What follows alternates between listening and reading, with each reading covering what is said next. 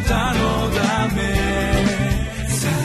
遠くより近くへ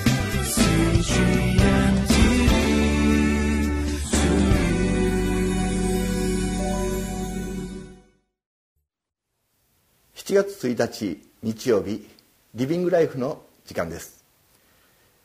私は日本キリスト教団ベテル清水教会の井上です。今日もご一緒に聖書の御言葉を黙想いたしましょう。タイトルは神の御心を受け入れて偏見を捨てましょう。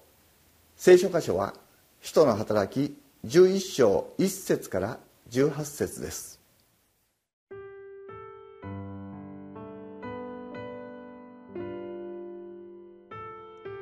使徒の働き11章1節から18節。さて、使徒たちやユダヤにいる兄弟たちは、違法人たちも神の御言葉を受け入れたということを耳にした。そこで、ペテロがエルサレムに登った時、割礼を受けた者たちは彼を非難して、あなたは割礼のない人々のところに行って、彼らと一緒に食事をしたと言った。そこでペテロは口を開いて、ことの次第を順序正しく説明していった。私がヨッパの町で祈っていると、うっとりと夢心地になり、幻を見ました。四隅を吊り下げられた大きな敷布のような入れ物が天から降りてきて、私のところに届いたのです。その中をよく見ると、地の四つ足の獣、野獣、這う者、空の鳥などが見えました。そして、ペテロ、さあ、ほふって食べなさいという声を聞きました。しかし私は、主よ、それはできません。私はまだ一度も清くないものや汚れたものを食べたことがありませんと言いました。するともう一度天から声がして、神が清めたものを清くないと言ってはならないというお答えがありました。こんなことが三回あって後、全部のものがまた天へ引き上げられました。するとどうでしょう？ちょうどその時、カイザリアから私のところへ使わされた三人の人が、私たちのいた家の前に来ていました。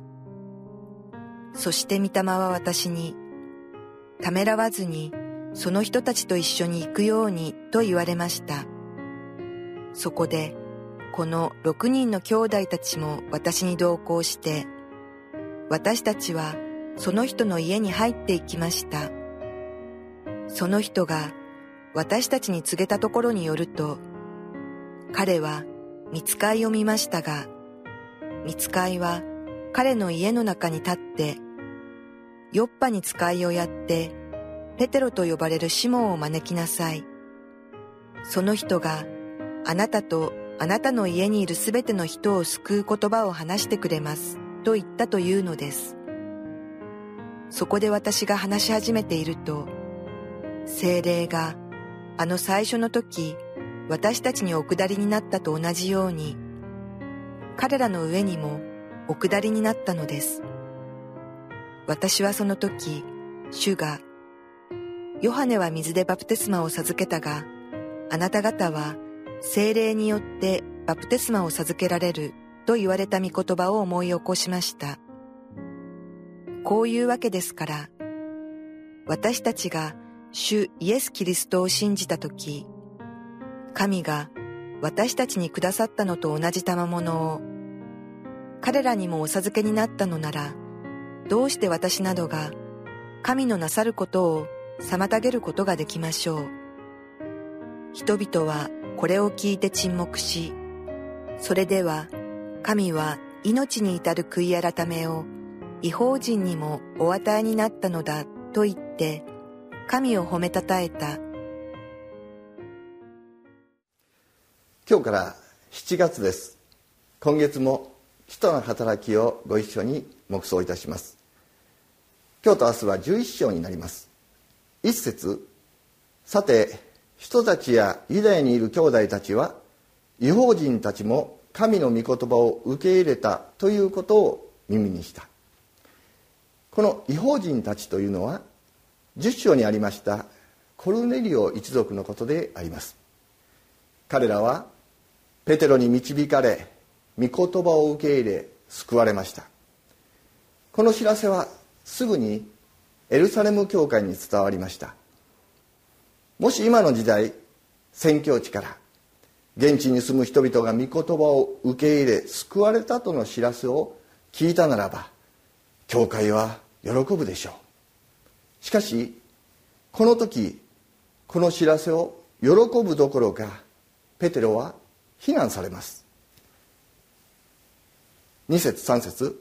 そこでペテロがエルサレムに登った時割礼を受けた者たちは彼を非難してあなたは割礼のない人々のところへ行って彼らと一緒に食事をしたと言った。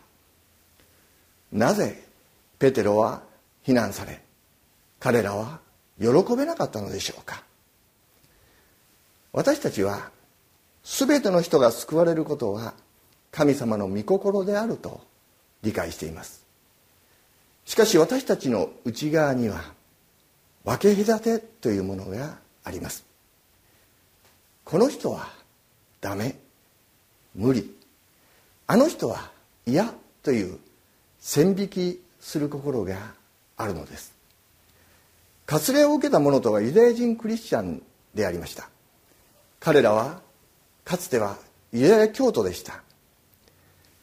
しかし彼らはイエス・キリストと出会いイエスをメシアと信じクリスチャンになりました。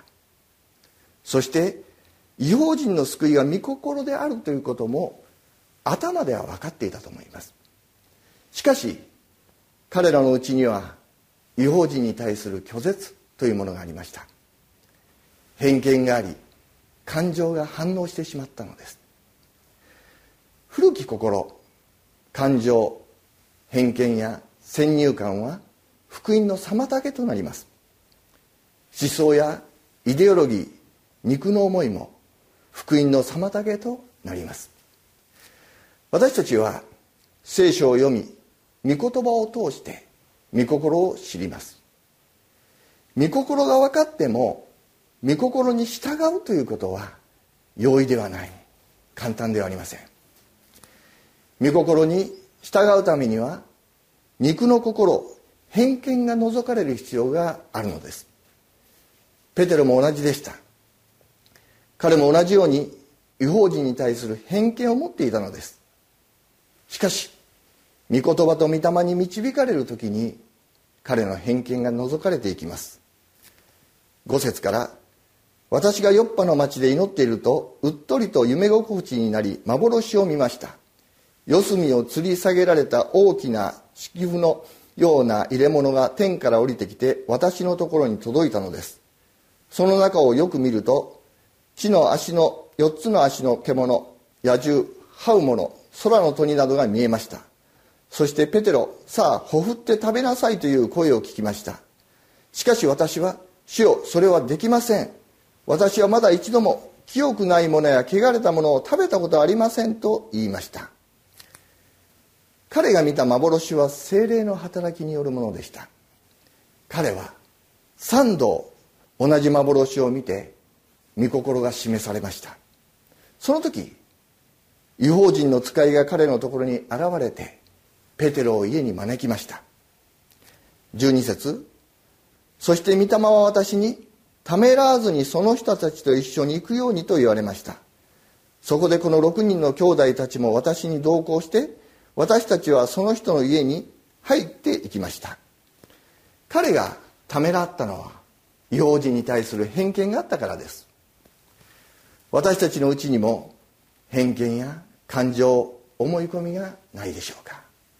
先ほども言ったようにこの人は伝えても無理。いやあの人はダメ。いやこの人は嫌。伝えたくない。私たちのうちに福音を伝えることを妨げているものがないでしょうか。ペテロはためらいましたが御霊に従ったのです。彼が違法人の家に入りそこで福音を伝えると不思議なことが起こりました。15節そこで私が話し始めていると精霊があの最初の時私たちにお下りになったと同じように彼らの上にもお下りになったのです。私はその時主がヨハネは水でバブテスマを授けたがあなた方は精霊によってバブテスマを授けられると言われた御言葉を思い起こしました。ペテロは驚きました。自分たちと同じ体験を用人である彼らがしたからです。この時ペテロは主の言葉を思い起こしてそして確信しました。彼らが救われることは主の御心であった。彼らが精霊に満たされることも御心であった。そして私が彼らのところに導かれたのも使わされたのも御心であった。皆さんの周りにもコルネリオの家の人々がいます。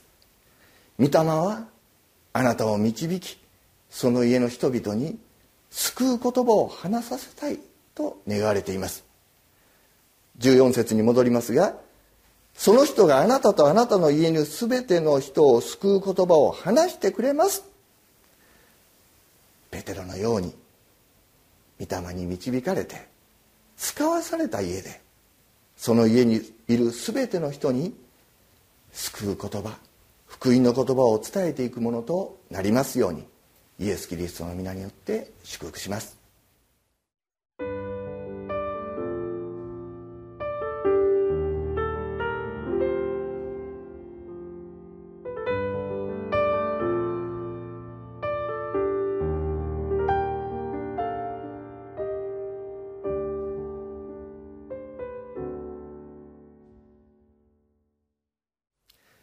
17節18節をお見せします。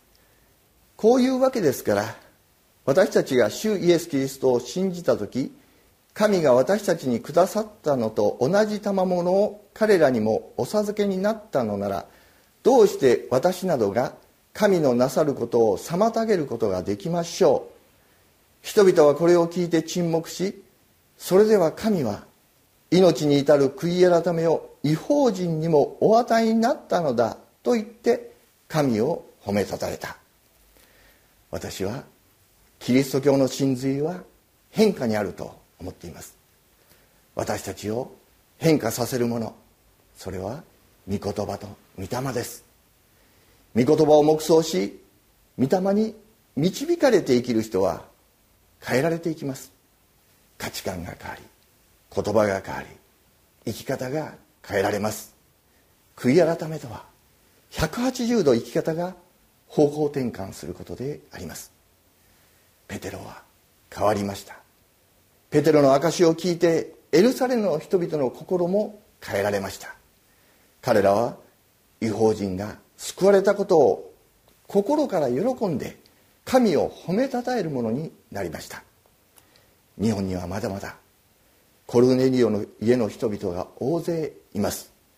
私たち一人一人が神の御心を知って頭で理解するだけではなくて御言葉と御霊に導かれて彼らに救いの言葉を届けていくものとなりますように。コルネリオの家の人々が精霊に満たされ生き方が変えられたようにこの日本に住む人々の上に神の救いの宮座が起こされますように皆によって祝福します。お祈りします。天の父様。あなたの皆を崇めます。私たちはイエス・キリストを信じ救われそして御言葉を通して御心を知りました。しかし御心を知りながらも行う力がありません。どうか御霊をください。そして私たちの内側にある偏見を取り除いてくださって御心に従って福音を述べ伝えるものへと変えてくださるようにイエス・キリストの皆によって祈ります。アーメン。なたのため遠くより近く。